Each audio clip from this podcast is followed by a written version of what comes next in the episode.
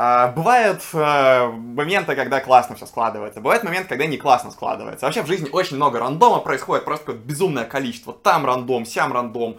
Пожалуйста, обратитесь к специалисту. Это, да, это скучный дисклеймер, но это важно говорить, потому что, ребят, правда, э, просить о помощи не стыдно, просить о помощи важно. Вот очень распространенный социальный страх, что я сейчас что-то не так скажу, и человек после этого там во мне разочаруется, от меня отвернется, или группа людей от меня отвернется, когда они что-то про меня узнают.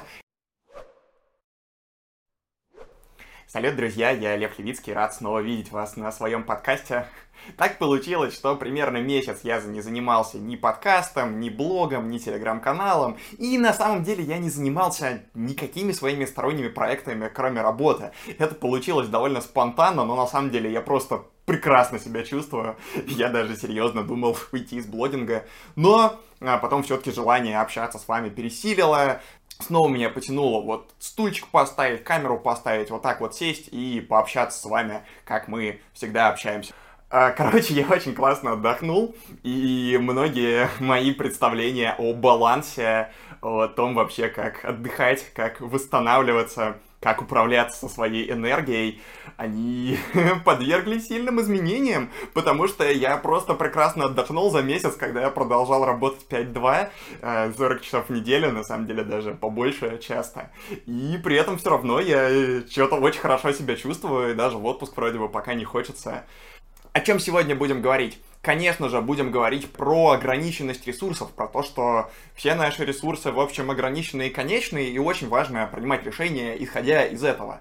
Потом поговорим про отдых. Я очень давно собирался устроить этот разговор. Вот, наконец-то время пришло. Э, поговорим про то вообще, какой бывает отдых, почему иногда отдыхаешь, иногда не отдыхаешь, что это вообще такое, как восстанавливаться, как отдыхать, чтобы реально отдохнуть, какой отдых не помогает на самом деле отдохнуть. Вот это вот все мы с вами обязательно обсудим. И в третьей части подкаста хочется как-то закольцевать разговор про страхи. Вот пару выпусков назад мы с вами говорили про то, что такое страхи, про то, почему с ними важно работать. И я рассказывал про челлендж, который у меня будет проходить челлендж, в рамках которого мы со всеми, кто захочет к нему присоединиться, будем каждый день встречаться со страхами. И вот, собственно, этот челлендж подошел к концу. Все получилось опять не так, как я ожидал немножко. Ну, в целом все прошло супер. Расскажу вам про самые мои страшные-страшные страхи, с которыми я встречался, и чему меня это научило все. Какие выводы я могу сделать из этой истории, и что могу еще добавить ко всяким мыслям про страхи, которые я уже раньше накидывал. А в конце выпуска я придумал новую фишку, я расскажу про то, что будет в следующем выпуске, я уже его запланировал, он тоже будет очень прикольный. Короче, мой подкаст возвращается, и сейчас начнем, но перед этим, конечно же, надо напомнить, что я не психолог, не психотерапевт, я просто чувак из интернета, транслирую свое мнение, развлекательный контент, мы тут с вами для того, чтобы душевно пообщаться, поэтому а, включайте подкаст фоном, если хотите, можете мыть посуду, гулять, ехать на велосипеде, ехать на работу, ехать с работы, все, что вам угодно. Главное, чтобы мы с вами проводили время вместе и чтобы вам было интересно. И, конечно же, чтобы не пропустить следующие выпуски, подпишитесь на канал, и напишите комментарий, что именно вам понравилось. Это, правда, очень важно, чтобы мои видео смотрели больше людей, чтобы про мой подкаст больше людей узнало. И начинаем. Ну что, начнем. И первое, о чем мы сегодня поговорим сегодня, это про ограниченность ресурсов. На самом деле идея, с одной стороны, очевидная, с другой стороны, очень важная и полезная. Лично для меня она оказалась очень полезной в этом месяце, поэтому считаю, что важно лишний раз ее вот так вот а, проговорить, покрутить с разных сторон. Сейчас станет понятно, что я имею в виду. Наши ресурсы ограничены все ресурсы ограничены, вообще все. Какой ресурс не возьмешь, любой ресурс ограничен. Нет неограниченных ресурсов. Вот сколько я не знаю ресурсов. Если вы знаете какой-нибудь неограниченный ресурс, напишите в комментариях. Я вот не знаю. Я пытался, честно, придумать какой-нибудь неограниченный ресурс и не придумал. М-м, ресурсы ограничены. Главный ресурс, который есть у человека, это время, на самом деле у человека много ресурсов есть всяких, но, наверное, главный ресурс это время, потому что время, в принципе, конвертируется во все остальные ресурсы. Если мы будем говорить про какой-то ресурс энергии, физической, эмоциональной, ментальной, энергии смысла, можете любую другую энергию, так, все, все очень любят сейчас это слово, любую другую энергию сюда можете подставить, а, вот любая энергия, по сути, накапливается благодаря какому-то вложению времени. И, в общем-то, поэтому можно считать, что энергия, ресурс, энергия как ресурс создается благодаря конвертации времени как ресурса. Например, когда мы спим, когда мы кушаем, в этот момент у нас наполняет физическая энергия. Когда мы общаемся с близким человеком, когда что-то читаем или смотрим, что нас вовлекает, когда делаем что-то вдохновляющее. А, Все это какие-то занятия, которые, по сути, конвертируют время какую-то энергию.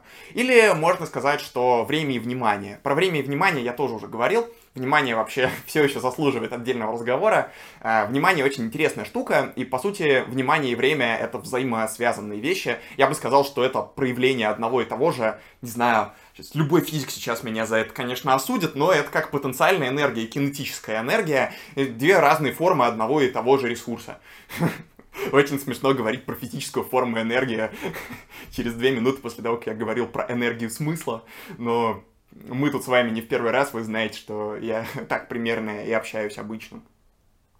Короче, время и внимание это взаимосвязанные штуки. Почему? Потому что время можно тратить очень разными способами. Когда мы спим, мы тратим время. И когда мы залипаем в телефоне час и ничего не делаем, мы тратим время. И когда мы за 10 минут а, вдруг придумываем какую-то крутую идею, так, знаете, когда вот вдохновение наполняет, так на кончиках пальцев это все. Ты такой ди ди ди ди Вот, и за 10 минут сделал то, что там обычно делаешь два дня, а потом опять залипаешь в телефоне. Вот, это все про очень разное взаимоконвертацию времени, внимания. Поэтому опустим этот сложный разговор про взаимосвязь э, времени и ресурсов. Скажем только, что э, у человека есть время, оно конвертируется во всякие разные другие ресурсы, но поскольку время ограничено, то и другие ресурсы тоже ограничены. Почему вообще это важно? К чему весь этот разговор с марксистскими нотками пошел с самого начала моего подкаста? А про то, что идея ограниченности ресурсов, такая понятная вроде бы для рационального мышления, она совершенно не очевидна для психики. Вот хоть ты тресни. Я уже рассказывал про завышенные требования к себе, про то, как они мне постоянно усложняют жизнь. У меня постоянно такое. Когда я начинаю какое-то дело по работе делать и думаю, вот, оно должно быть сделано очень круто. Вот только такой может быть у этого результат, что все вообще без ума от того, какой крутой проект я сделал, все вообще в восторге, руководители меня хвалят, сразу же повышают мне зарплату. Или иду на экзамены такое, мне нужно 10 по 10-бальной шкале, только 10. 9 меня не устраивает, все, только 10. Единственный результат для меня приемлем. Естественно, если предъявлять к жизни такие жесткие критерии, очень часто можно чувствовать себя из-за этого плоховато. Потому что может случиться так, что что-то пойдет не так, немножко не повезет. И на экзамене будет уже не 10, а 9. Ну, это же уже за гранью допустимого, допустим же только один вариант. Или на работе пойдет что-то не так, и результаты действительно окажутся какими-то средними, не такими прекрасными, как я себе с самого начала представлял. И все тоже это повод загоняться, ругать себя. Э, типичные просто истории из моей жизни. Э, давности года, двух, трех, просто всю ее описывает. Э, вот такой вот простой цикл описывает всю мою жизнь до недавнего времени.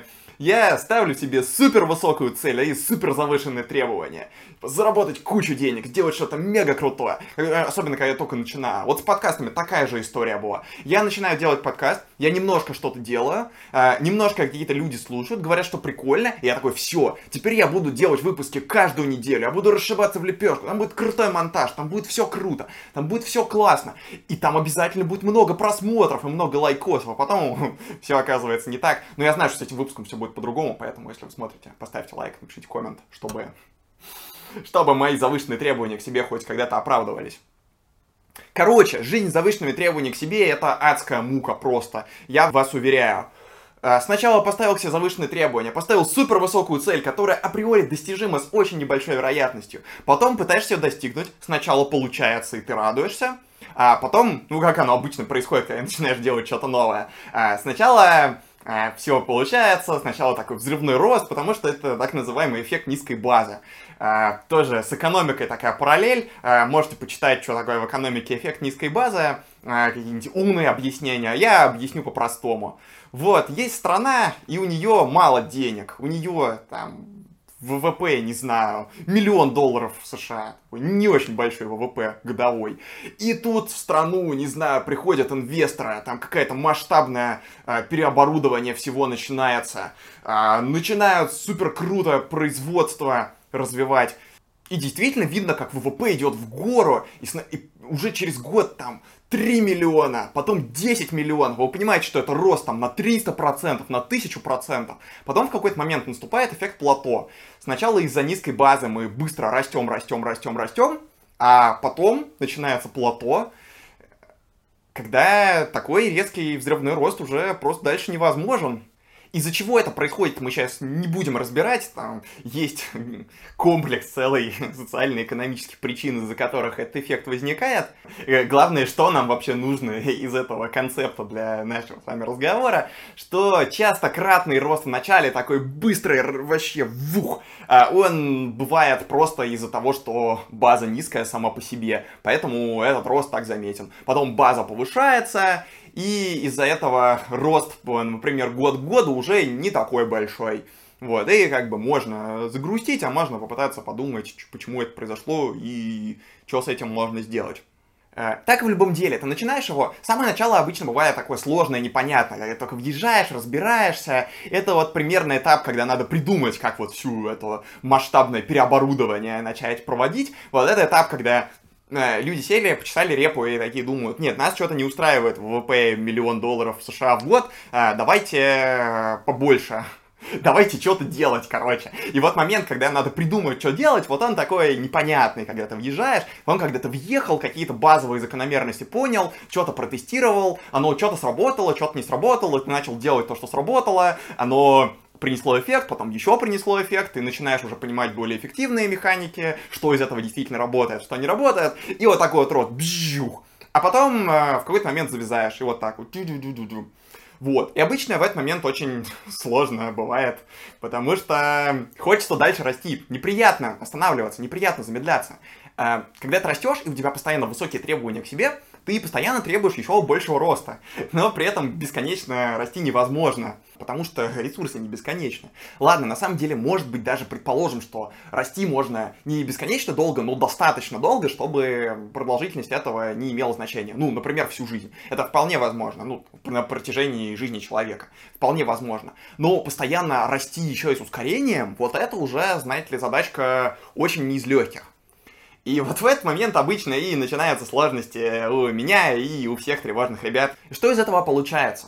А получается, что хочется расти дальше и не может расти. Эм, неважно почему, очень часто бывает такое, знаете, что а, вот ты на плато побултыхаешься, что-то подумаешь, а как из него вылезти, и дальше опять продолжается рост. Такое бывает достаточно часто. Потом опять плато. И вообще это, короче, не вот так вот, а скорее вот так вот э, развитие по спирали идет, и про это рекомендую вам про спиральное развитие чекнуть мой а, один из предыдущих выпусков, тоже вот тут вот рекомендация у него появится, там я рассказывал, почему вот эта вот метафора спирали для развития очень важна, и почему очень важно ее понимать. А, бывают а, моменты, когда классно все складывается. Бывает момент, когда не классно складывается. Вообще в жизни очень много рандома происходит, просто какое безумное количество. Там рандом, сям рандом. И, исходя из этого, а, невозможно показывать одинаковые стабильные результаты постоянно, потому что все время рандом, все время одно случилось случайно, второе случилось случайно. Поэтому очень важно понимать ограниченность ресурсов, вот эту вот идею, что у вас есть вы такой, какой вы есть. И вот у этого вас такого, каким вы являетесь, вот у него ресурсы ограниченные. У него есть конечная продолжительность жизни, конечное время. Там 70 лет, или 80, или 90, или 60, смотря как повезет. Тут тоже очень много зависит. Ну, от осознанных усилий, конечно, очень много зависит. От случайности очень много зависит, естественно. Вот, поэтому какая-то продолжительность жизни есть. Какой-то ограниченный ресурс. И этот ресурс конвертируется в мою физическую энергию, которая помогает мне себя поддерживать. И вот этот вот ресурс тоже ограничен. То есть, вот я начинаю что-то делать, просыпаюсь с утра такой заряженный, полный сил, а потом к обеду такой подустаю, а потом такой опять покушал, пообедал, опять зарядился, опять сижу, делаю, вообще куча сил, все круто, а потом наступает вечер, и вообще нет сил ни на что, и хочется просто там лечь, посмотреть видосы и заснуть. Такое тоже бывает, и это окей. Совершенно, если у вас такое происходит, посмотреть под вечер видосы и заснуть, и не делать ничего полезного, вообще нормально. Вообще, я что-то начал такое замечать, а, какой я уставший бываю под вечер, и вообще удивляюсь, что я от себя требую под вечер каких-то супергеройских совершений. Просто отдохнул, пошел спать. Все, Можно так вечер проводить, в этом нет ничего криминального абсолютно. Вот. И вот эта вот идея ограниченности ресурсов, которая крутится у меня теперь на подкорке постоянно, каждый день, когда я что-то делаю, я такой, так, точно, у меня же есть моя вот эта вот энергия, мои силы, а у меня вообще есть они сейчас или нет? А мне вот на это вот, я хочу сейчас замахнуться, оно мне вообще по силам или не по силам, если я сейчас, например, сегодня пойду еще с кем-нибудь увижусь, или пойду еще сейчас какой-нибудь на себя проект возьму, или пойду там в следующем месяце запишусь в зал, буду ходить железо тягать каждый день, или подкаст подкаст еще один запущу и буду его выпускать каждую неделю э, ближайшие 10 лет. Не знаю, типичные мои планы на подкасты. Ограниченный ресурс. Не получится так, скорее всего. Э, не получится что-то стабильно делать. Э, а вот задать вопрос... И вот, знаете, действовать из идеи, что а вот я сейчас возьму и буду делать так, потому что я так решил, это вот у меня такие требования, моя умная, осознанная часть решила, что вот так для меня правильно, а, вот это скорее не работает. А вот скорее работает, исходя из моего опыта, это честно взять и сказать, а есть у меня сейчас на это сила или нет. Вот как я сейчас чувствую.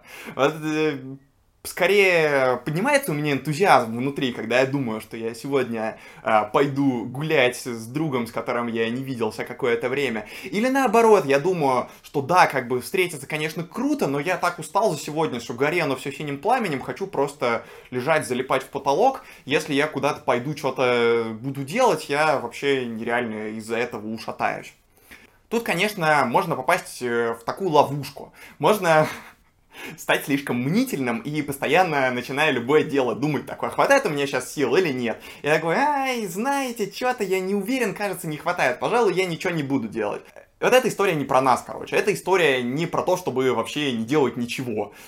Потому что, спойлер, деятельность на самом деле тоже заряжает энергией, и часто аппетит приходит во время еды, как начать делать любое дело, просто начните делать самое простое, там, выделить самый простой компонент, сделайте его за 5 минут, попытаетесь от этого зарядиться, или, может быть, если вы не заряжаете от него, вам и не надо его делать, и вообще уставать от дел нормально, заряжаться в процессе тоже нормально, вот это вот все так вот скачкообразно идет, все нелинейное, все сложное, уже был у нас этот разговор, и еще не раз будет, я думаю.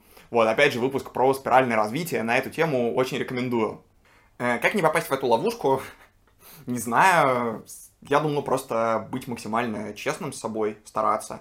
Стараться честно прислушиваться, честно наблюдать, честно смотреть. Потом, знаете, если вы все-таки решили, например, не пойти или что-то не делать, потом посмотрите на свое состояние и подумайте про альтернативы. Это тоже интересно. Вот. Но я тут говорю скорее не про случай, когда у нас безумно много энергии и вообще хочется делать все подряд. Я говорю скорее про ситуацию, когда э, энергия есть, но ее не очень много, и хочется не убиваться все время в ноль и быть в каком-то таком плюс-минус сбалансированном состоянии, знаете, когда вы э, работаете вроде и да, устаете, но при этом не убиваетесь, вам все равно интересно. Я в этом месяце себя реально так чувствовал, ребята, это просто фантастика вообще, просто космос, я не знал, что так можно.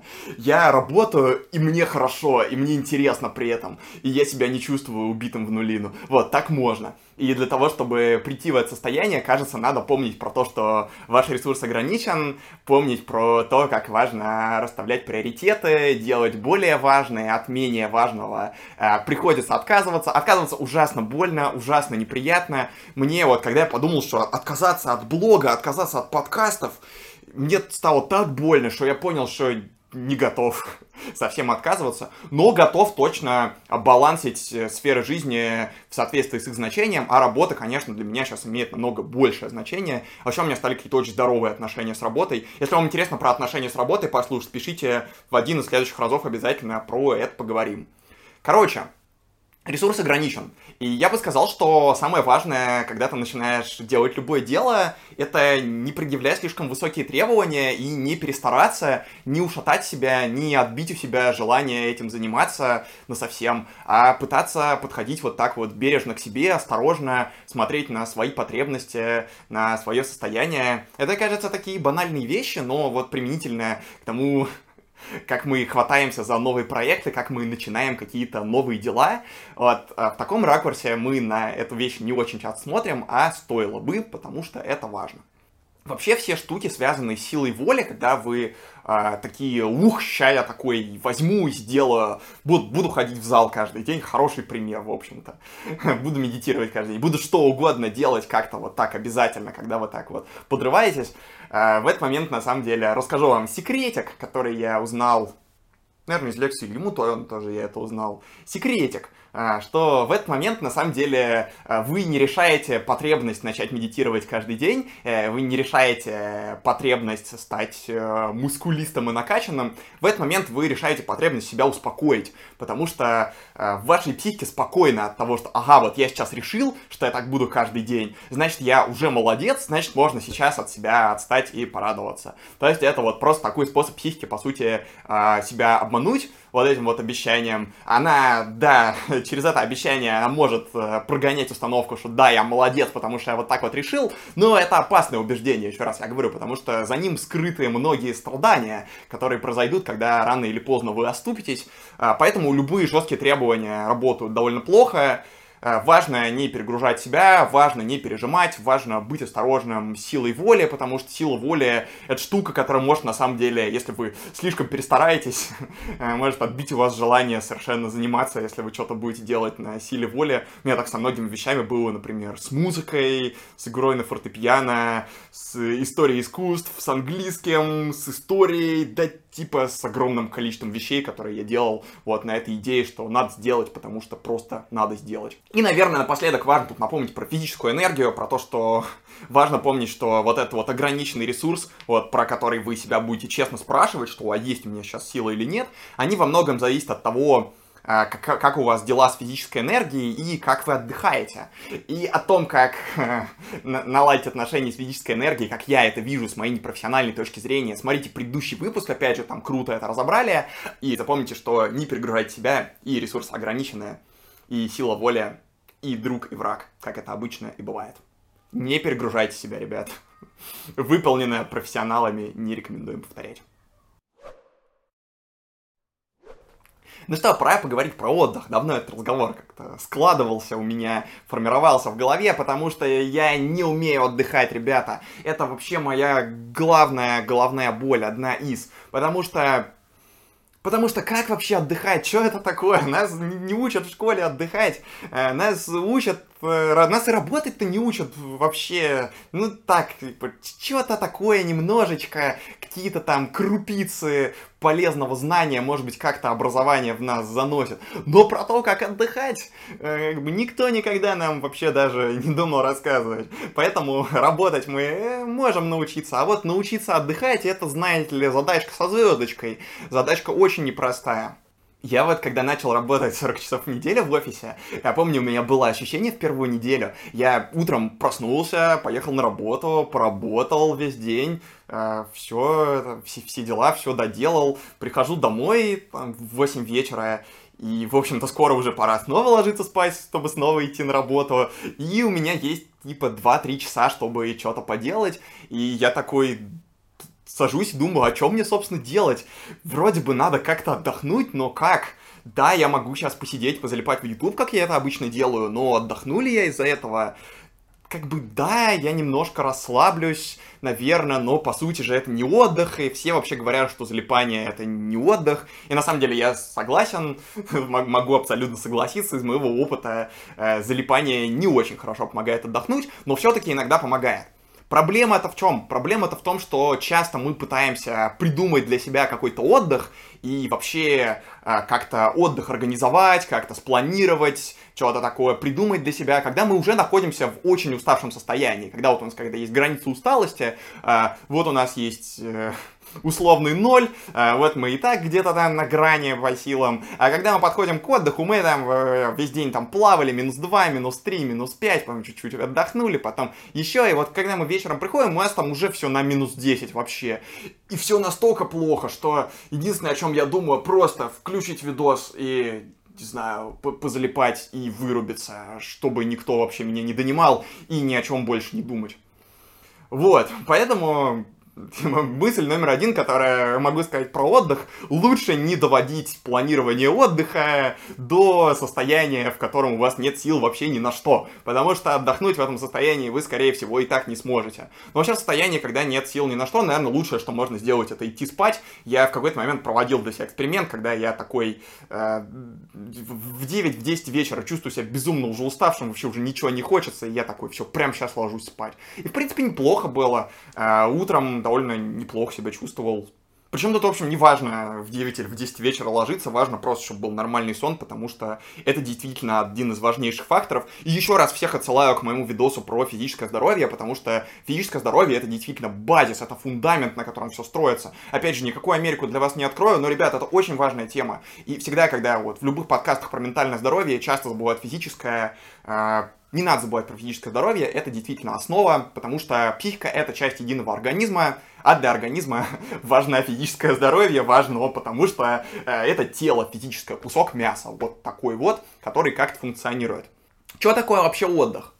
Можно, наверное, сказать, что отдых — это процесс восстановления энергии, процесс восстановления вот этого пресловутого ресурса, уровня сил, которые у вас есть.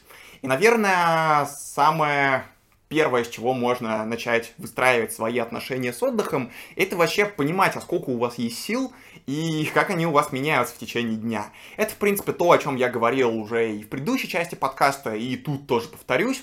Для того, чтобы начать восстанавливать силы, надо понимать, в какой момент они у вас пропадают и из-за чего. У меня вот было такое, что я, я, я такой думаю, давайте заметим, в какой момент я устаю. Э, в течение дня, потому что, ну, задолбал, постоянно хожу, постоянно уставший, ну, что такое? И вообще, хожу, все, все раздражает, все как-то, все, все что-то не то, все как, знаете, такое состояние, когда все, все не так, когда все время какой-то такой уже подуставший немножко. Типа, начинаешь что-то делать, и уже как-то даже не хочется, потому что уже какая-то усталость фоном. Вот. Я решил понять, в какой момент у меня возникает эта усталость, и я понял, что она у меня есть просто с самого утра. Я такой проснулся и пошел, и, уже, в общем, ничего не хочется. И вот, это как раз период был наверное, пика моей депрессии, когда примерно так все и происходило. Вот, и что-то мне надоела эта ерунда.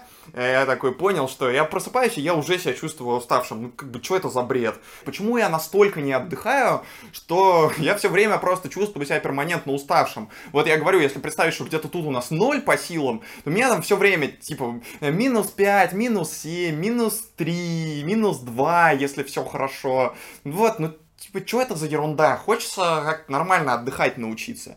И тут я начал задумываться, что вообще-то, наверное, я делаю что-то не так, и, наверное, надо как-то научиться отдыхать. И вот первое, с чего стоит начать, это действительно научиться чекать свой уровень сил. Это вам в будущем поможет. Даже если вы просыпаетесь, и у вас уже минус 10, все равно, ну, надо понимать, с чего вы начинаем. Надо как-то замерить какая текущая ситуация, какое текущее положение дел, насколько все плохо.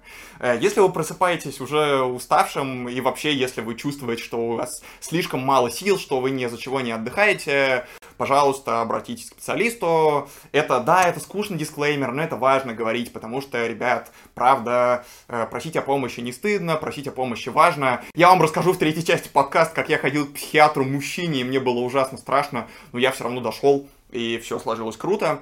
Так что если вы замечаете за собой какое-то такое состояние, прям совсем э, какое-то не такое, э, вот, лучше сходить, лучше спросить, лучше обратиться за помощью. Действительно, есть ситуации, из которых очень сложно самостоятельно вылезти. Вот. Я, собственно, начал думать, что же мне, собственно, делать, помимо того, что, да, я э, хожу на терапию, принимаю антидепрессанты, чего-то мне это вообще все равно э, не очень-то помогает отдохнуть. Как бы сил вроде становится побольше, но все равно вот это вот состояние, когда я утром просыпаюсь, оно все равно как бы никуда не делось. Мне все равно как-то все время не очень. Э, как-то все время не так.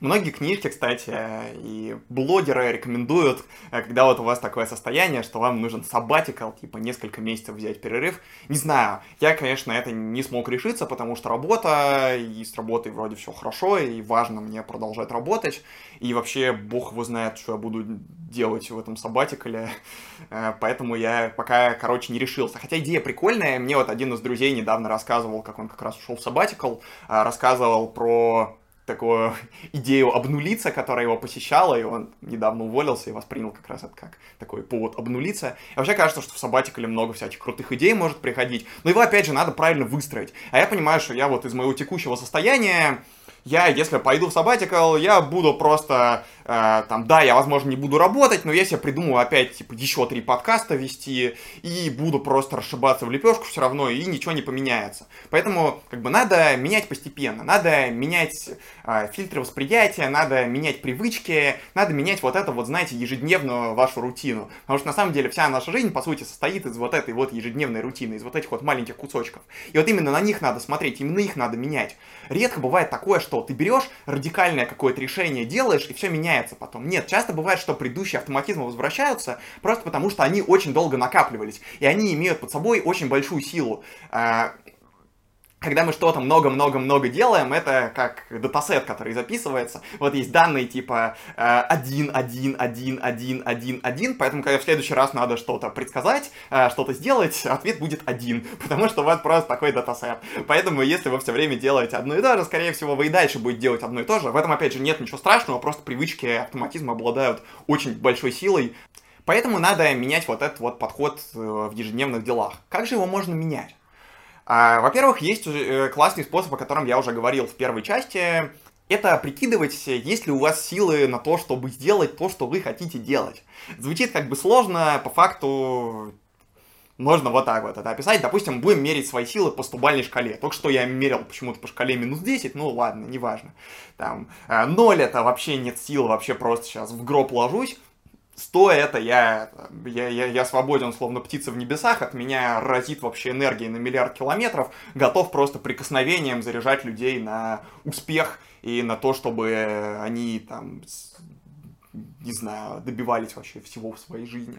Вот, а, тут 0 и 100, да, и ну, я такой просыпаюсь и думаю, что-то у меня сейчас сил, ну где-то там, наверное, а, на 35. Потом э, позавтракал, что-то поделал, такой думаю, ага, ну сейчас как будто бы, да, ощущается что-то такое, как будто бы на 42, может быть 45, да. Потом э, поработал, э, поработал, поработал, э, ага, что-то я себя чувствую где-то, ну, на 12, что-то уже совсем умотано, да, ну, ну, нужен перерывчик, там, взял перерывчик э, и смотришь, как поменялось.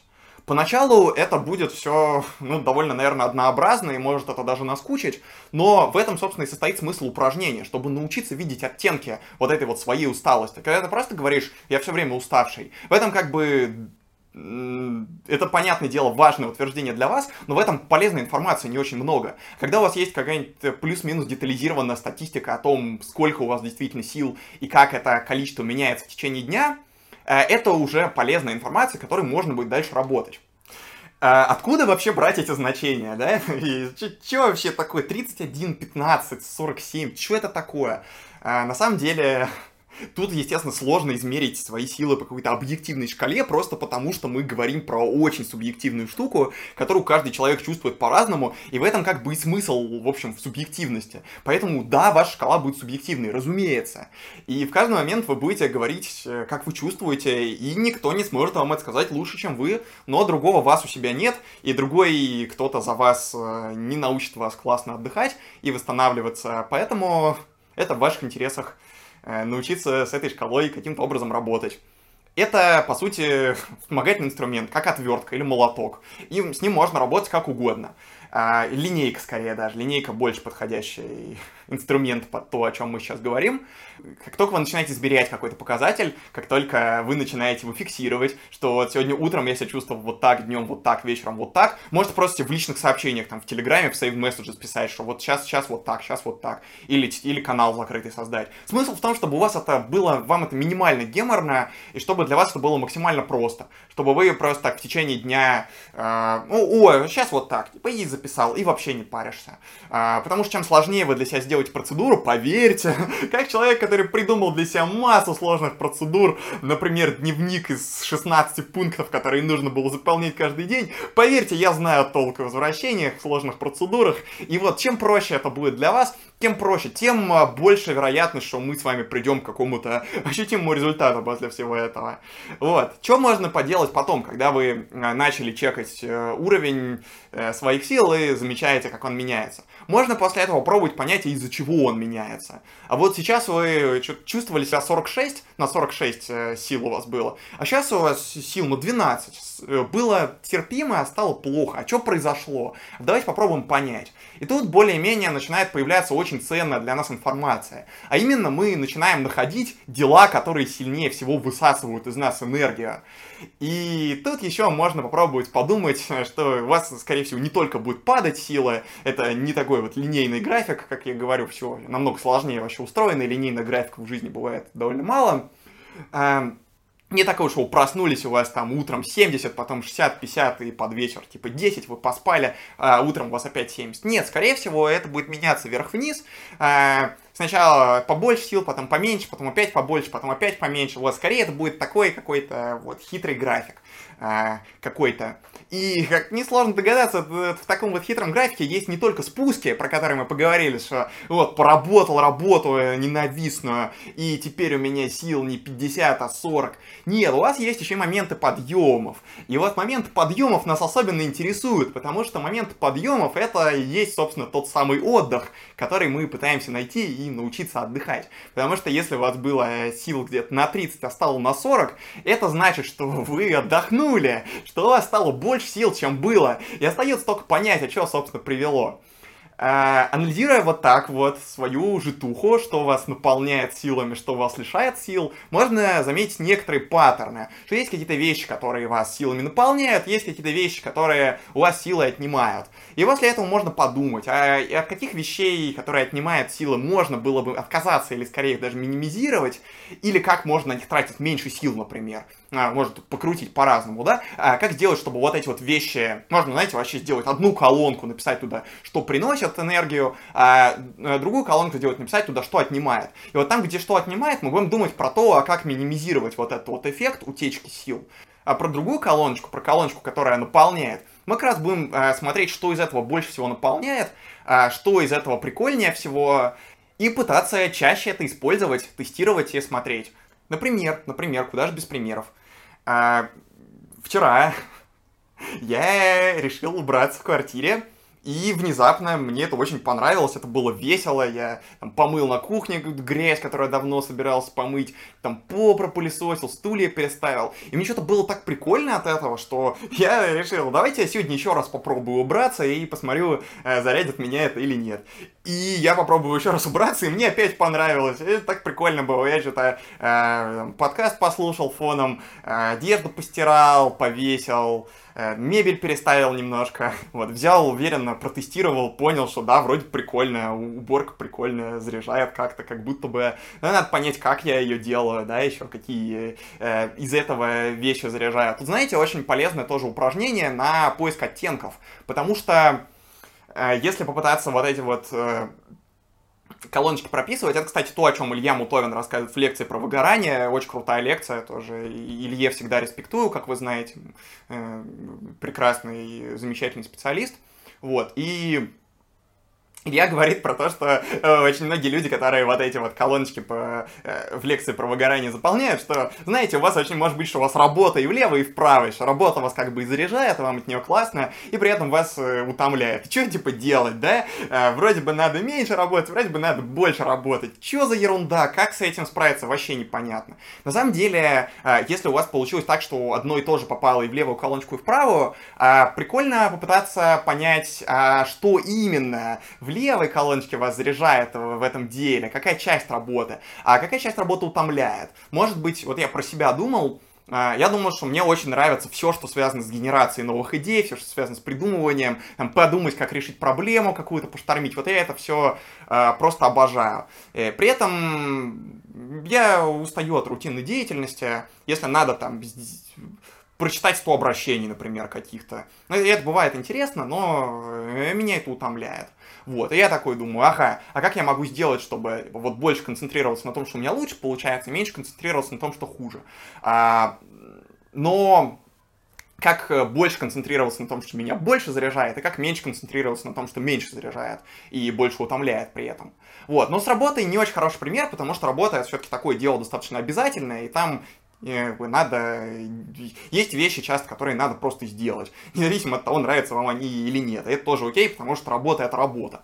Но в каких-то других вещах это тоже вполне себе применимо. Вот с уборкой, пожалуйста. Меня заряжает уборка, а, когда я выделяю под это специально целый день, так расслабленно хожу по дому, что-то передвигаю, переставляю фоном под это слушаю. Но при этом мне не нравится уборка, когда это все а, в очень большой спешке, когда это все от обязательности, когда все вокруг какое-то уже такое неприкольное и замшелое. Это как теория разбитых окон, знаете? А, есть такая, почитайте потом, если будет интересно если обстановка вокруг, знаете, такая удручающая и неприятная, и окна разбитые, все такое грязное, то в этом районе будет больше преступления. Если наоборот э, поставить чистые окна, все вымыть, убрать, то в этом районе будет меньше преступлений. Вот было исследование, по-моему, примерно так. Скорее всего, там где-то наврал. Посмотрите сами.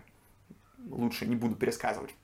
Э, в чем мораль всего этого долгого спича? А мораль в том, что отдых бывает разный, и отдых на самом деле супер индивидуальная штука. Вот, и э, поиск того, как отдыхать, это, конечно же, по сути, знакомство с собой, понимание того, кто вы, э, вот какие у вас есть ресурсы, э, что вы, сам, ресурс в самом широком смысле, э, что вы за человек, какой вы, что вас заряжает, что вам помогает отдохнуть, что, наоборот, утомляет, потому что это супер индивидуальная штука. Есть какие-то общие рекомендации, знаете, что да, надо высыпаться, надо заниматься спортом, да, надо заниматься спортом, но каким спортом, как высыпаться? Может быть, вам будет прикольно высыпаться, если у вас будет постельное белье со зверюшками, и рядом будет увлажнитель воздуха стоять, еще подушка будет. Я себе такую, кстати, подушку купил крутую на Новый год. Э, э, вообще одна, одна из лучших вещей. Я себе на Новый год, короче, подарил, э, я ездил в Икею закупаться, я себе подарил, э, ну, матрасик такой, ну, он тоненький, но все равно очень классный, чтобы сгладить диван, на котором я сплю. Я себе подарил подушку, наволочку, э, комплект постельного белья, что-то я еще себе подарил. Короче, был супер крутой подарок. Вообще, я вложился в свой сон чисто. Потом еще блокаут штора. Короче, есть такие вещи, которые очень вроде бы понятные, но при этом что под ними подразумевается лично для вас, вот это вопрос. Поэтому поисследовать, что для вас значит хороший сон, что для вас значит вкусная еда, что для вас значит классно провести время с друзьями. Вот это вот, когда вы поймете, а что именно, какие оттенки этого, что работает именно для вас. Вот в этот момент, в общем, и будет складываться, наверное, картина того, как вам построить отдых. Еще одна важная мысль заключается в том, что отдых нужно планировать. Да, никто не любит планировать, но при этом мы не раз с вами говорили о важности планирования, о том, что если не выделять время подо что-то специальное, его, скорее всего, сожрет что-то, что а, просто фоном, поэтому если вы не хотите все выходные прозалипать в телефоне, стоит что-то запланировать, да. Действительно, надо планировать выходные, надо планировать отпуск, надо планировать дей если вы их берете, можно даже планировать вечер. Но главное тоже тут не ударяться в какое-то супер жесткое планирование, не пережать себя. Главное помнить, что вы делаете это все ради того, чтобы вам было хорошо. Проверочный вопрос, хорошо ли вам от этого, комфортно ли вам с этим, классно ли вам, хочется ли. Если нет, если понимаете, что что-то идет не туда, что-то я такой начинаю планировать себе каждые полчаса отдыха э, и пытаться занять их какими-то полезными вещами, типа обучающих видосов, вот с этим надо поосторожнее. Надо всегда вот задавать себе проверочный вопрос. Отдых нужен для того, чтобы отдыхать, для того, чтобы восстанавливаться. Вот если куда-то мы сворачиваем не туда и что-то начинается такое не про восстановление, вот с этим надо осторожно, с этим надо осторожно. Ну и еще несколько таких полезных мыслей. Отдых это Хороший отдых это, скорее всего, про разнообразие. Есть как бы древняя пословица, что лучший отдых это смена деятельности. Действительно, если ваша работа заключается в том, что вы сидите за компьютером и что-то там делаете, скорее всего, если вы пойдете, например, поиграть в волейбол, э, то, возможно, это вас э, круто перезагрузит. Круче, чем если вы посидите перед тем же компом и посмотрите видос. Вот. Это не потому, что спорт супер круто, всем важно заниматься спортом, а сидеть за компом плохо. Нет. Смотреть видосы тоже круто. Я сам смотрю видосы, я говорю, ребят, я так такой же человек, как вы абсолютно. Но при этом смена деятельности действительно работает. Это вот из вещей, которые работают для меня. Смена деятельности топ. А, также мне классно помогают отдохнуть все вещи, связанные с творчеством. Э, это, например, и что-то более стандартное, как творчество, типа рисования. Я люблю рисовать, не очень много сейчас это делаю. Вот, э, там, на гитарке немножечко играю. Короче, все связанное с творчеством мне лично классно заходит, возможно, вам тоже классно зайдет. И к отдыху важно относиться серьезно. Ну, мы полчаса сейчас с вами говорили про отдых.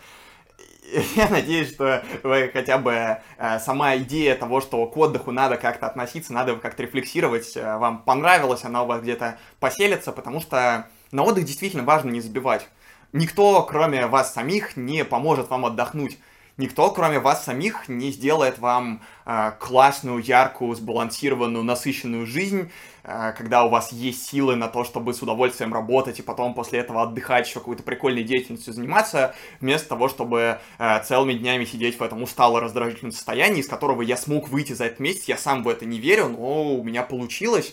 И кажется, это действительно возможно, просто э, чекая разные штуки про отдых и убрав от себя по максимуму обязательства. Да, это тоже то, что надо сказать. Работу важно оставить, при этом все остальное, вот я смог э, отпустить от себя обязательства по поводу блога и подкаста, и это было круто, это было действительно классно. Я стал меньше себя пережимать вот этой вот силой воли, почувствовал себя свободнее, смог немножко расслабиться и нашел какие-то варианты отдыха, про которые я раньше вообще не знал. Так что можно, знаете, представить себе такое вот метафорическое отпускание, что вы часто держите себя вот в таких ежовых рукавицах, а, в железных тисках, когда вы работаете, вы себя сильно ограничиваете, контролируете, и надо учиться их потихонечку разжимать, по чуть-чуть, по чуть-чуть. Вот сейчас э, вы идете отдыхать, допустим, вы понимаете, что да, вы идете отдыхать, попробуйте чуть-чуть разжать это, расслабиться, э, убрать от себя обязательства какие-то лишние, убрать что-то лишнее, что вас ограничивает.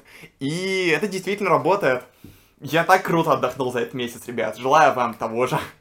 Надеюсь, что когда я схожу в отпуск, все будет еще лучше. И последнее, о чем мы сегодня поговорим, это про страхи. А, Думаю, не очень долгий будет разговор, потому что все мои основные мысли я уже сказал в одном из предыдущих эпизодов. Можете тут его зачекать, опять же, посмотреть. Там я довольно подробно, как раз минут 20, по-моему, я рассказывал про страхи. Ну, короче, прям все-все-все-все, что, мне кажется, важно знать про страхи, вот, там я рассказал. Давайте напомним основные тезисы. Зачем вообще нужны страхи? Страхи это супер полезная штука, потому что они защищают нас от опасностей. И нашим предкам страхи были нужны ровно для того, чтобы показывать, ага, вот это вот место потенциально опасное, давай туда не пойдем. Вот эта вот штука потенциально опасная, потому что мы ее раньше не делали, мы не уверены в том, что она безопасная, давайте не будем лучше ее делать.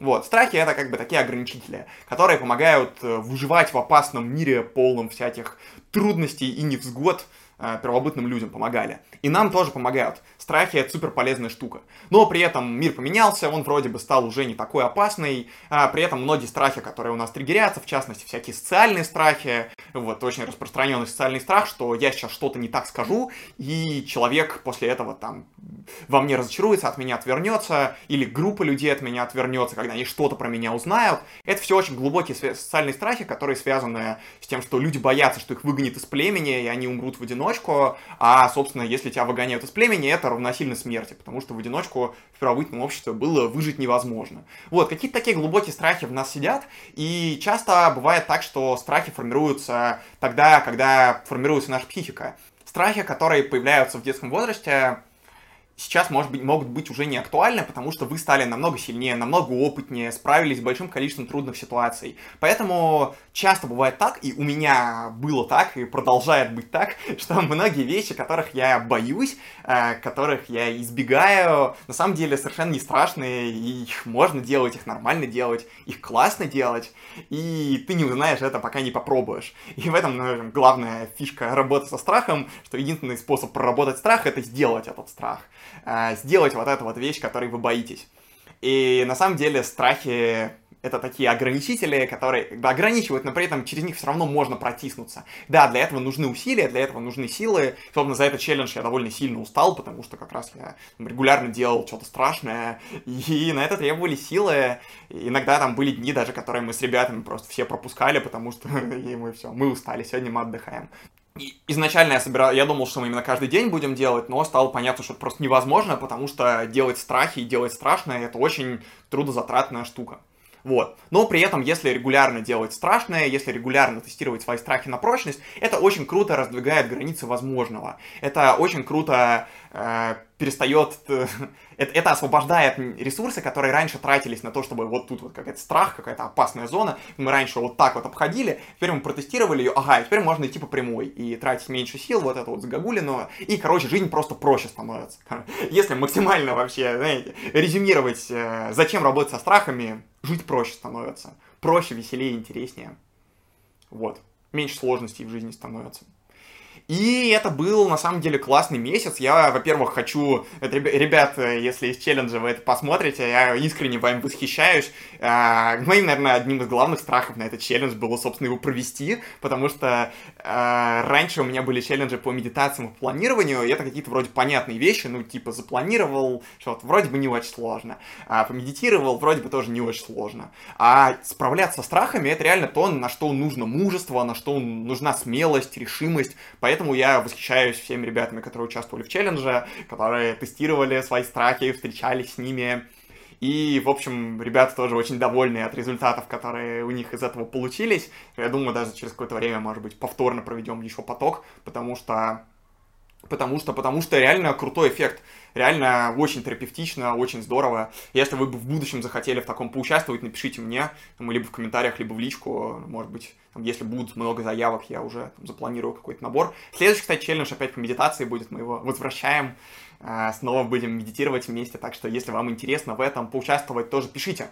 Ну так вот, для меня было страхом, что ничего не получится, что там э, людям будет тяжело, что им не захочется, что им вообще не зайдет такой формат, что для них это не будет полезно. В итоге эти страхи вообще мои все не оправдались, э, все оказалось полезно, классно, и главным образом для меня челлендж классно прошел, я всем доволен, э, и ребята тоже довольны, ребята большие молодцы. Чего интересного про страхи я узнал вообще за время этого челленджа? Ну, во-первых, знакомая, в общем, нам вещь, что э, какие-то очень пугающие вещи, если их сделать, потом кажутся вообще не пугающими. Вот я расскажу про самые страшные страхи, с которыми я встречался, и топ-1 я сделал лазерную коррекцию зрения. В общем, могли заметить. Возможно, вы ждали именно этого момента, чтобы узнать, а почему же Лев сегодня разговаривает без очков. Я теперь всегда разговариваю без очков, ребята. Я хожу без очков, я хорошо вижу глазами. Мир такой красивый вообще. Я вижу листики на деревьях. Я вижу кирпичики в домах я вижу всякие там штучки на обоях, я вижу столько всего красивого, я вижу облака на небе, вот эти вот кусочки облаков перистых особенно, это так красиво, это просто космос, просто фантастика. Это вообще лучшее решение за очень долгое время, после приезда от родителей, наверное. Вот, прям вообще супер крутое решение. Я очень долго сомневался, очень долго боялся, очень долго там мне всяких страхов страшных наговорили, но в итоге я сделал, и это так круто, и, наверное, без челленджа я бы на это не решился. Вот, так что, наверное, такой вот топ-1 страх, с которым я столкнулся после самого страха запустить этот челлендж. Э, с ним я тоже, в общем, как вы видите, успешно справился. Еще помимо крупных страхов, бывают страхи мелкие. У меня вот очень много было таких мелких страхов. Часто они заключались в том, чтобы кому-то что-то сказать, что я боюсь сказать, что я вот прям честно думаю, что, ну, допустим, ну, идея фиговая, откровенно. Вот я прям вижу, что типа, ну, ну, ну не пойдет почему-то. У меня есть какая-то критика. И раньше я очень боялся что-то сказать, чтобы людей не обидеть, а тут у меня было вот несколько ситуаций, когда я сказал, как думал, и в итоге все хорошо получилось. А, было несколько ситуаций, когда я что-то предлагал разным людям, э, какие-то идеи им свои задвигал, тоже хотя боялся это сказать. Были какие-то вещи, которые я людям давно собирался сказать, но боялся, а теперь все-таки сказал, потому что считал нужным, и тоже все было окей. И это, как кажется, такие вот, знаете, совсем небольшие страхи про именно избегание. То есть это не то, чего ты боишься, когда ты такой, сейчас я скажу человеку, что я с ним не согласен, а кажется, что это не то, что прям выносишь обычно топ страхов, но при этом это то, чего ты избегаешь раз за разом. Избегаешь, чтобы не было вот этой вот неудобной, напряженной обстановки, чтобы не ты был конфликтером, инициатором конфликта какого-то, чтобы ты не шел в это выяснение обстоятельств, а при этом кстати, надо будет про споры поговорить, про конфликты вообще. Интересная тоже очень тема, потому что я безумно боялся вообще споров, конфликтов. А сейчас э, я, это, один из страхов был я на работе поспорил с коллегами про одну вещь, и я прям осознанно пошел вот страх спорить, меня в итоге переспорили, но это был очень крутой спор, он был очень крутой, очень аргументированный, он поднял несколько проблем, которые мы до этого не видели. Короче, в спорах реально рождается истина. Споры топ. А, это про контакт с агрессией однозначно, потому что у меня прям руки тряслись, когда я участвовал в этом споре. Мне было прям одновременно и, и страшно, и зло, и как-то я так себя эмоционально непонятно чувствовал, что действительно в один из следующих разов, я думаю, поговорим про споры и про конфликты. Вот. А, короче, бывают какие-то такие вещи, которых ты избегаешь просто потому, что избегаешь, как-то не хочется туда идти, неохота. И вот это тоже страхи, их тоже важно тестировать. И они не такие утомительные, но они тоже отнимают много сил. Я в какой-то момент ужасно устал даже от таких вот небольших страхов. Я, с одной стороны, понимаю, да, я сейчас скажу, и все разрешится. Но потом просто сил нет. И поэтому я, исходя из того, что мы говорили в начале этого выпуска, просто такой, ладно, сейчас нет сил, давайте не будем, потом скажу. И потом действительно стараюсь сказать, когда чувствую, что есть сила. С этим приколом, когда нет сил, есть силы, важно тоже честно просто. Когда есть силы делать, когда нет сил не делать про это. Честно смотреть, короче. Но про это мы уже, собственно, и поговорили.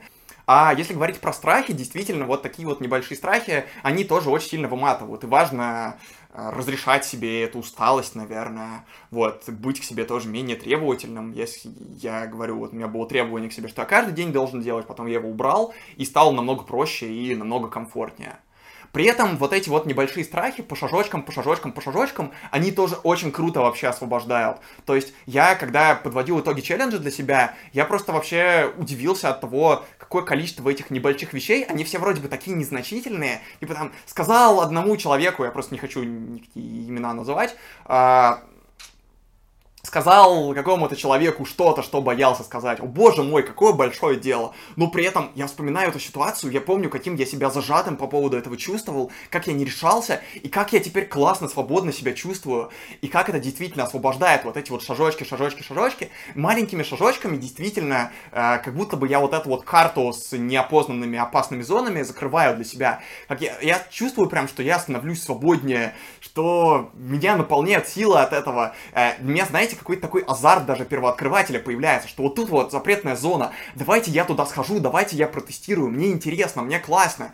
И это, конечно, просто прекрасное чувство, и это привычка, которую я очень хочу с собой понести дальше, чтобы тестировать вот эти вот страхи, не забивать, не избегать, когда страшно, а стараться даже поговорить, проговаривать, что вот, мне сейчас страшно это сказать, но я хочу сказать, потому что для меня это важно. Для меня важнее сказать, чем промолчать.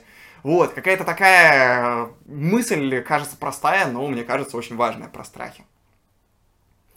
Еще довольно много страхов у меня было связано с тем, что я отменял встречи с разными людьми. это тоже довольно забавно, потому что я люблю поназначать себе встреч, позабивать себе график. У меня часто как раз после работы, вот по вечерам там стоят с кем-то встречи, там с кем-то сходить погулять, или в бар сходить, или посидеть, там по-разному бывало. И в какой-то момент я такой работаю, работаю, рабочий день подходит к концу, 5 часов дня, и я по своей новой тактике оцениваю силы, и я понимаю, что я что-то вообще устал, и что если я сейчас пойду куда-то, то мне будет только хуже, что я хочу полежать, отдохнуть, подумать, э, прогуляться, может быть, немножко сам. Но я не хочу общаться с людьми сейчас, потому что я по работе довольно много общаюсь с людьми, голосом и текстом, и хожу на встречи. И общение с людьми тоже требует сил. Поэтому довольно много я отменял встреч с людьми, наверное, встреч 5 отменил за этот месяц, или даже больше. И ничего ужасного не случилось. Более того, мне кажется, что благодаря тому, что я имел смелость отменить эти встречи, я как раз и начал отдыхать лучше. Потому что я просто заметил, что да, я устаю, и от общения я еще больше устаю, и на следующий день я не отдохнувший, потому что я после встречи прихожу, и я очень уставший, мне надо позалипать, я залипаю в видосы, ложусь поздно, не высыпаюсь, просыпаюсь, и вот этот цикл, который бесконечно тянется.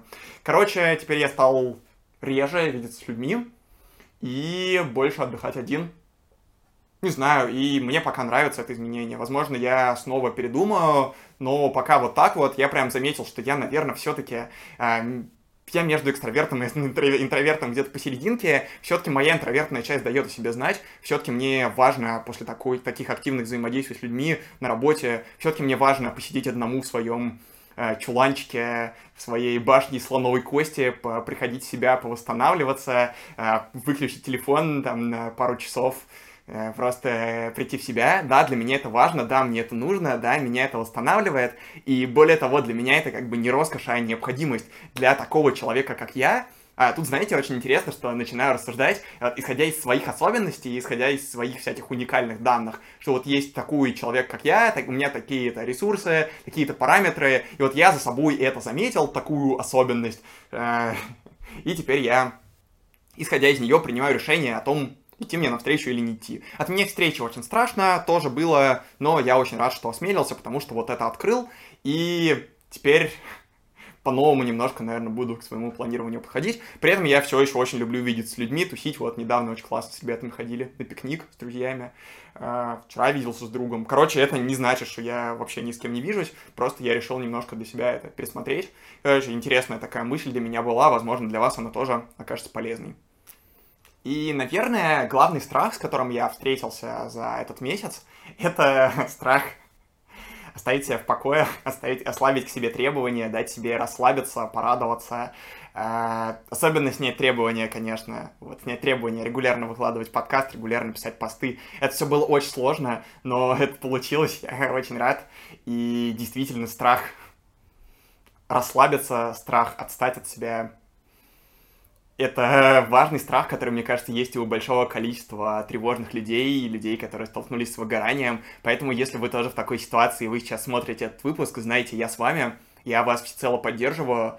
А, если вам нужна какая-то поддержка, можете написать в комментариях, и я обязательно а, попытаюсь что-то осмысленное про это сказать. Знаете, что я с вами, я понимаю, ослабить требования очень страшно. Кажется, что после этого мир рухнет, потому что кажется, что он держится только вот на этом вашем контроле, на этих ваших требованиях. Но нет, мир умный, жизнь умная, она классно саморегулируется. Психика тоже очень крутая, она тоже очень круто регулирует себя и пространство вокруг. Поэтому, если вы немножко ослабите контроль, скорее всего, ничего страшного не произойдет, а наоборот, ваша жизнь немножко перетрясется, э, исходя из того, как более естественно и комфортно для вас возможно. Так что очень рекомендую вам это попробовать.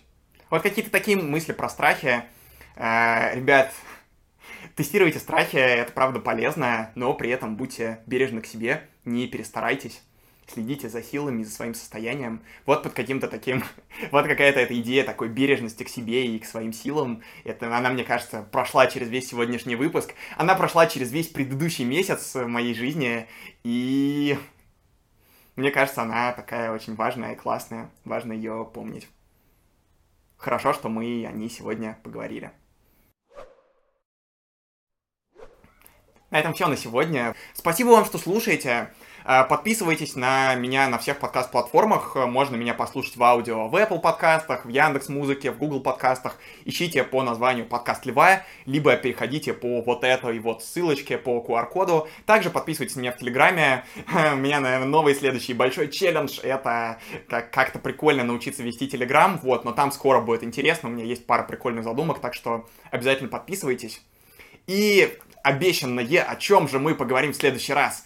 А, удочку хочу закинуть на будущее. Во-первых, мы поговорим про такую крутую вещь, как проговаривание вслух. Это супер крутой инструмент, который я для себя открыл. Хочется поговорить вообще, почему он работает, как им можно пользоваться, чтобы проработать вообще любую травму, любой загон, любую сложность жизненную. Вот, об этом, обо всем вам обязательно расскажу.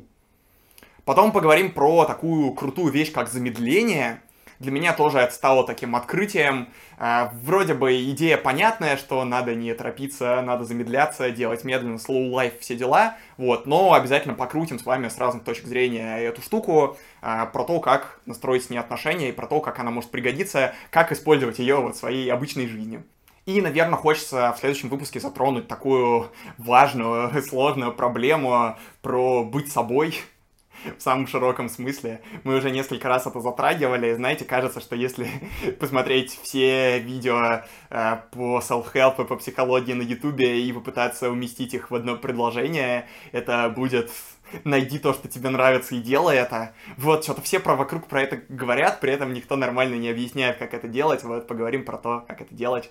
Подписывайтесь, чтобы не пропустить, ставьте лайк, если понравилось, пишите в комментах, что понравилось. Я все читаю, на все отвечаю. У нас пока не очень много, поэтому у вас есть шанс на уникальный ответ.